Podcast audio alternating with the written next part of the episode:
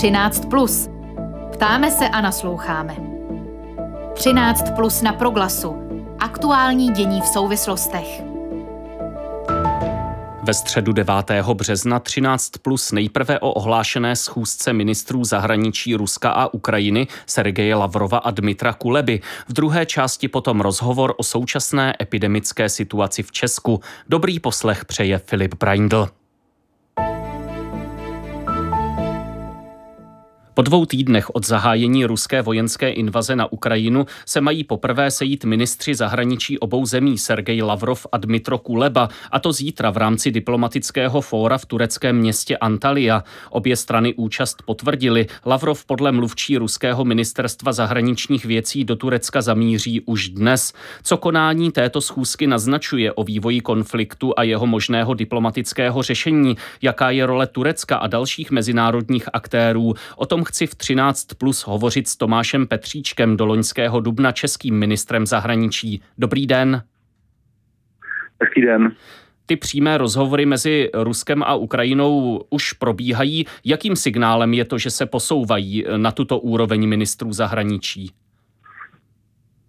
Je to signál, že eh, zaprvé válka se nevyvíjí podle ruských představ.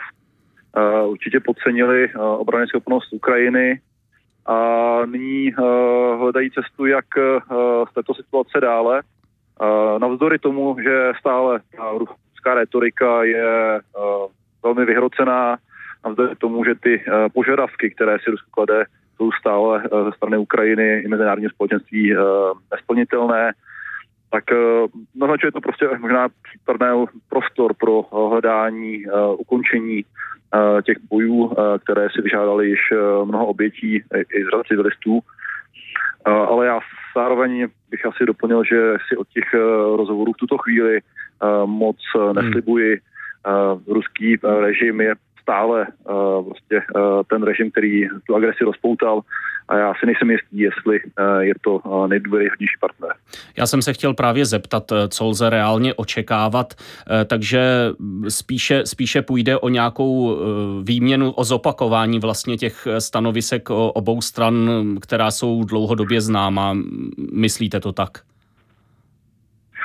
Tak v tuto chvíli nic nenaznačuje tomu, že by Rusko bylo připravené ze svých požadavků ustupovat ať už se to týká eh, otázky Krymu, eh, uznání separatistických republik, eh, neutralizace a demilitarizace Ukrajiny. Tam tyto, tyto výrazy stále zaznívají, takže já nejsem si jistý, jestli Ukrajina má prostor někam ustupovat v těch jednáních.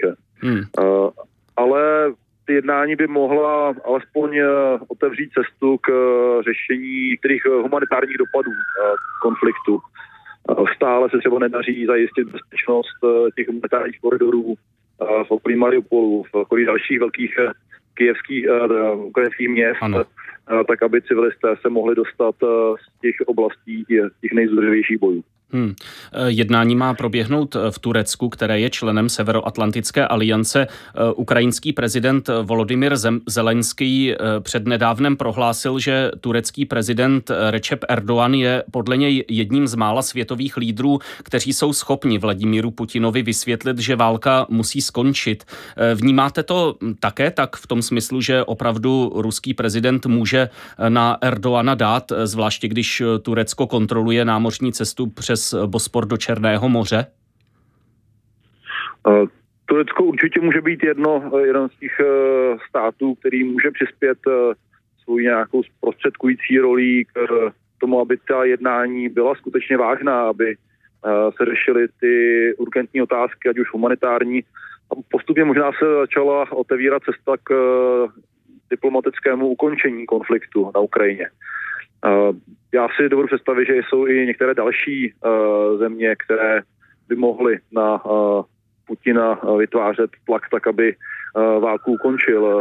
Hovorí se například o možné roli Číny, Číny na které je Rusko více a více závislé. Takže tam bude určitě důležité sledovat i postoje právě třeba čínských představitelů, kteří se již vyjádřili, že by mohli také pomoci hledat cestu k obnovení míru na Ukrajině a k končení agrese. mého pohledu ale tam pořád velký otazník, jestli Putinovo Rusko v té podobě, jaké, jaké je dneska, je vůbec připravené. Hmm. Zajistit bezpečnost v Evropě, garantovat neuzávislost Ukrajiny, jestli skutečně Putin už nepřekročil sám Rubikon a už se nemůže vrátit. Rozumím.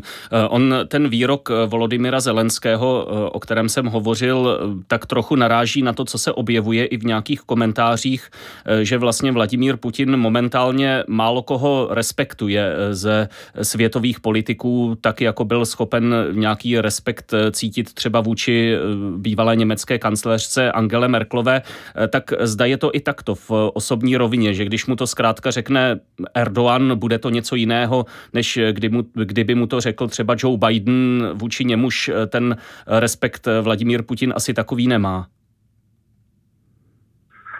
Je to ale také otázka toho, jak Rusko bude schopné ustát veškeré mezinárodní sankce, které byly vůči němu uvoleny.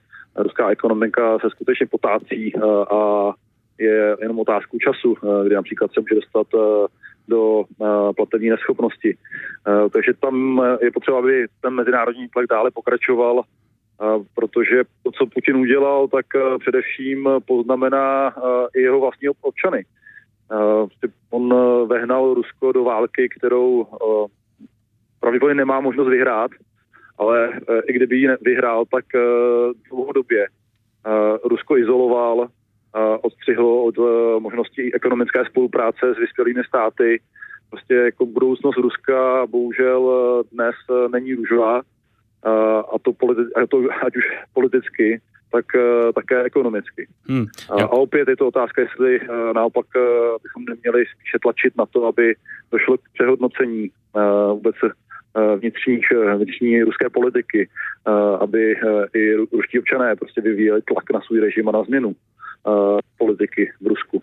Hostem 13 plus na rádiu Proglas je bývalý český ministr zahraničí Tomáš Petříček. Eh, zeptám se ještě na dění kolem polského plánu dodat ukrajinské armádě stíhačky přes americkou základnu v Německu, eh, což poté Spojené státy odmítly. Eh, jak to vnímáte? Je to taková, řekněme, výjimečná epizoda, nebo je v tom i důsledek nějaké komunikační chyby, podcenění nějakého jednání uvnitř té skupiny spojenců západních spojenců Ukrajiny?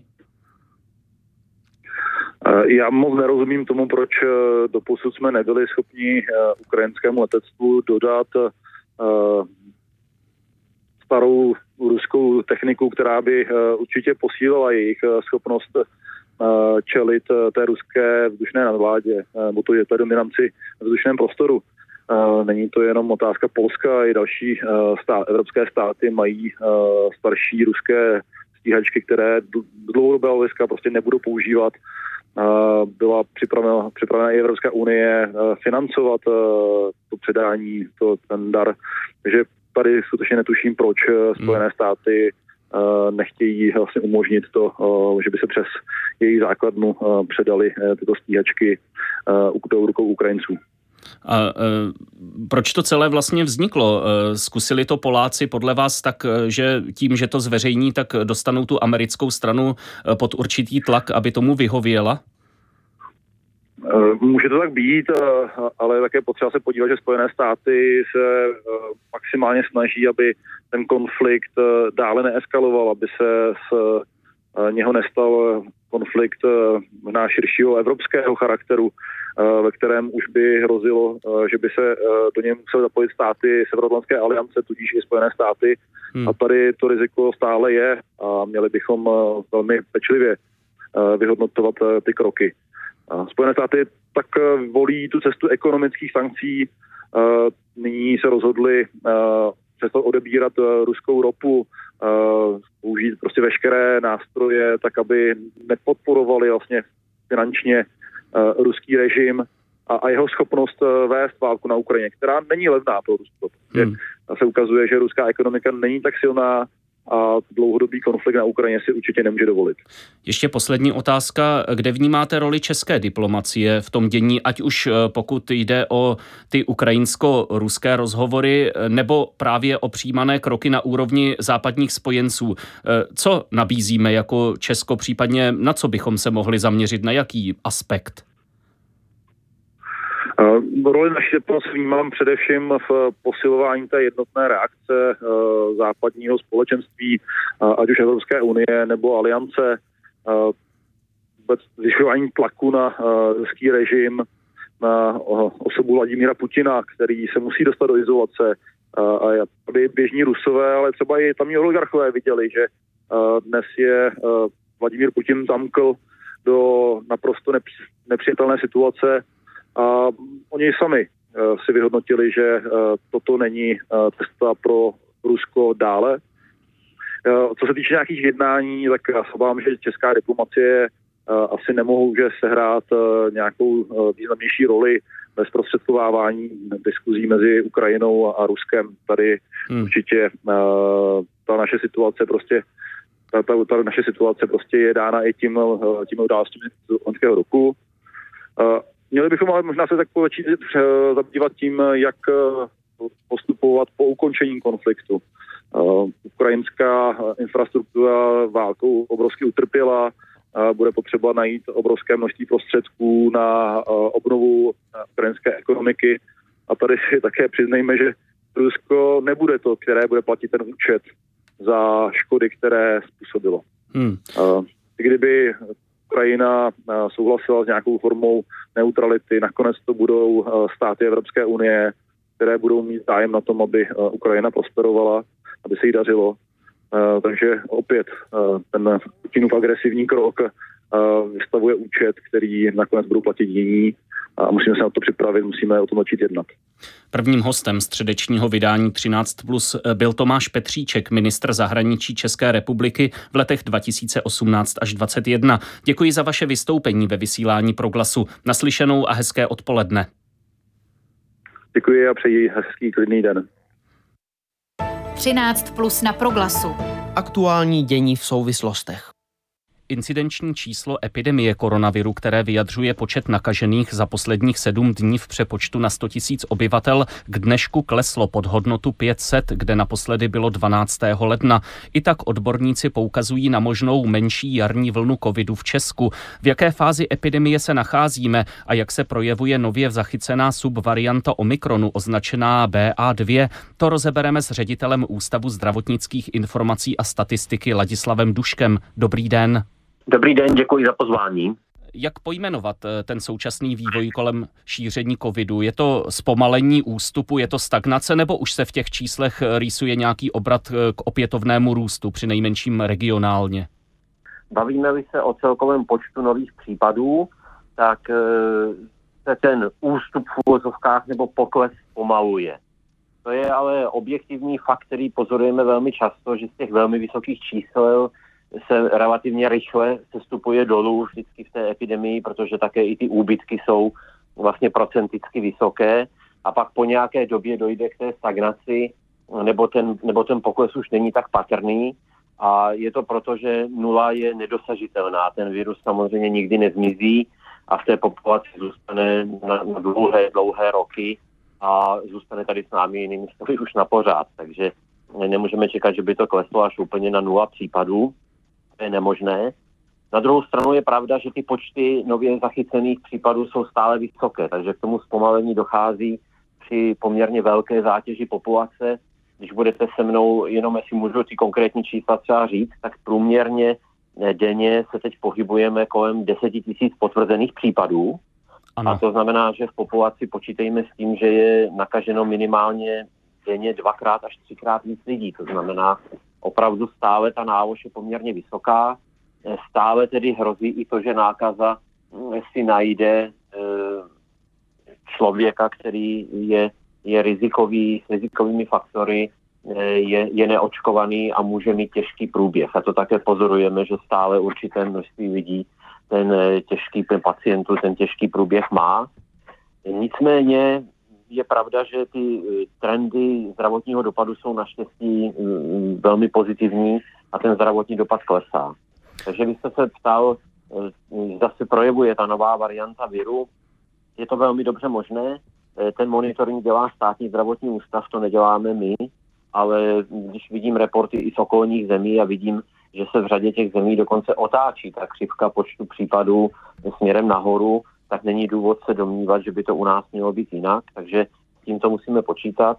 Zatím naštěstí eh, ten zdravotní dopad eh, vykazuje jednoznačně klesající trend. Eh, v nemocnicích v tuto chvíli je obložnost lůžek té celkové kapacity pacienty s COVID na intenzivní péči pod 6%, což je opravdu zvládnutelné, takže už by to nemělo nijak blokovat elektivní péči, péči o necovidové hmm. pacienty a doufejme, že to takhle bude pokračovat dál. Ona ta nová varianta, o které jste hovořil, je více nakažlivá.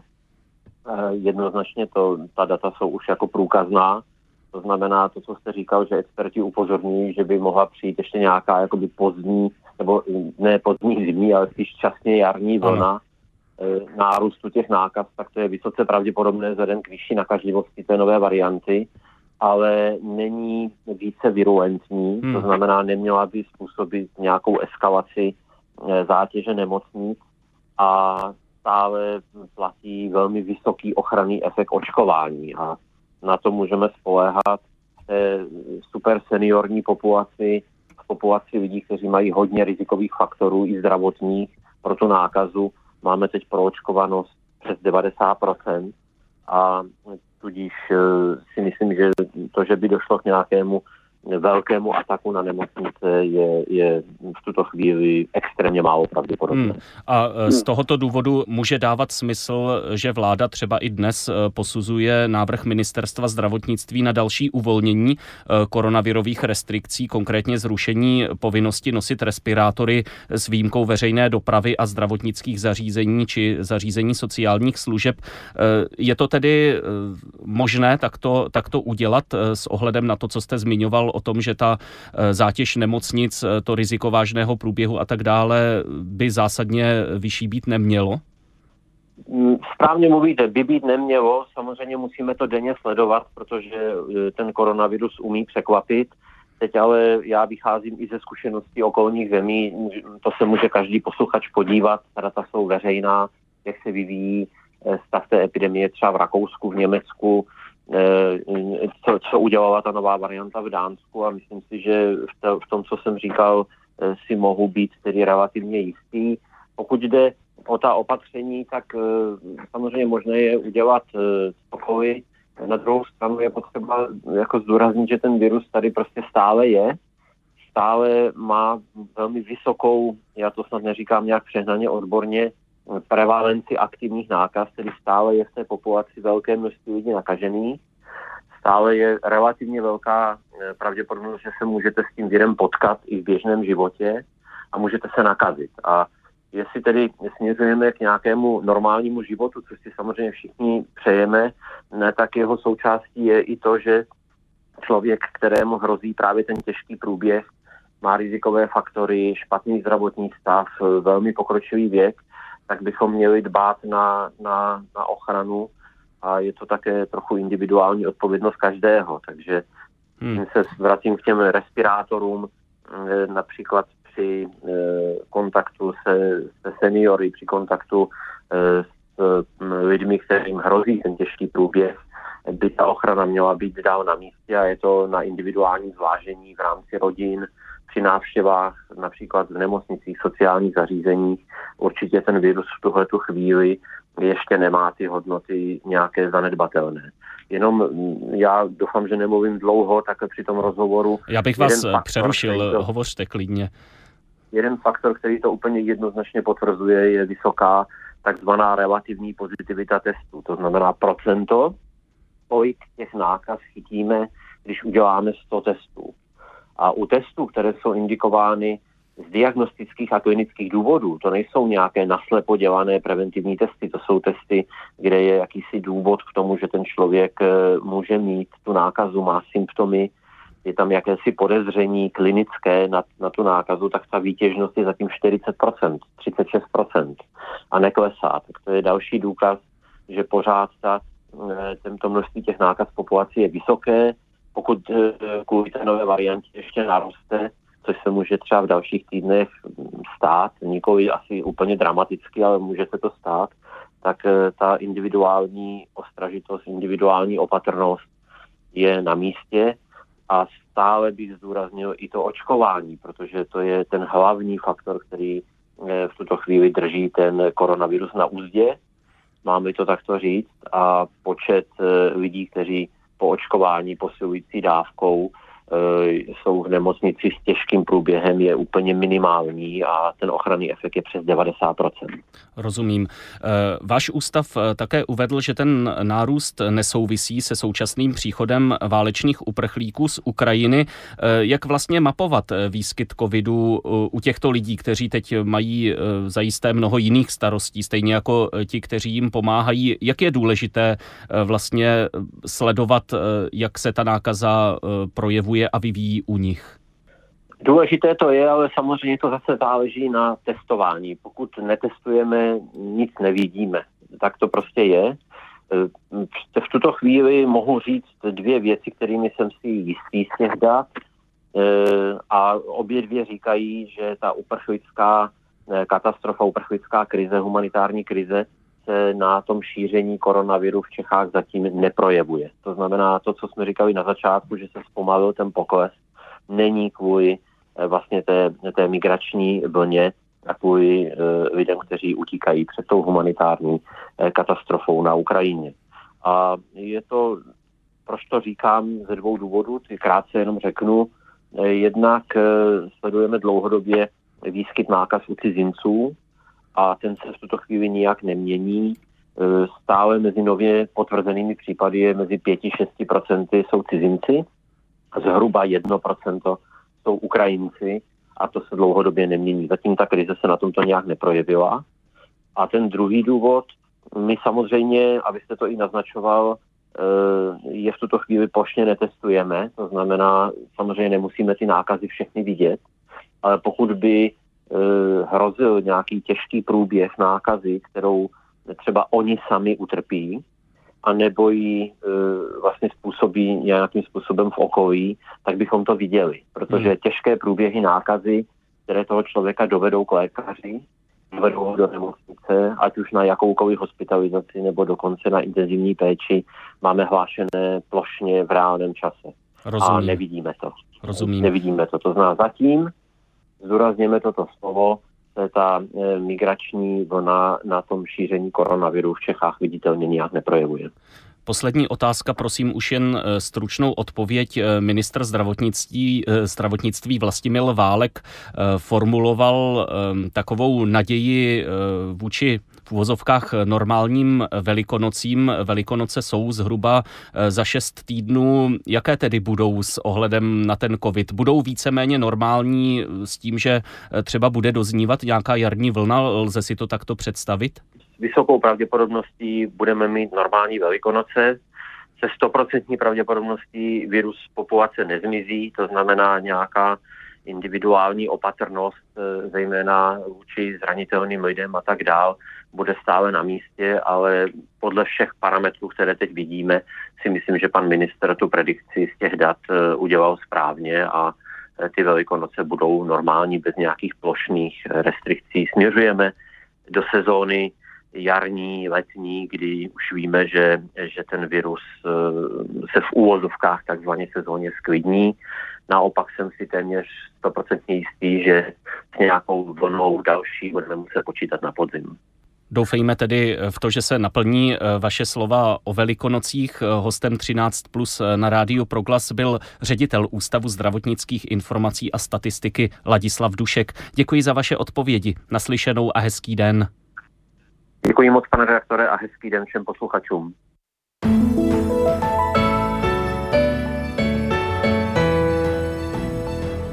13 plus ve středu 9. března končí. Rozhovory připravili Jana Kuklová a Filip Braindl. Zítra po 13. hodině se ohlásí Ondřej Havlíček se svými hosty. Naslyšenou a hezké odpoledne s proglasem.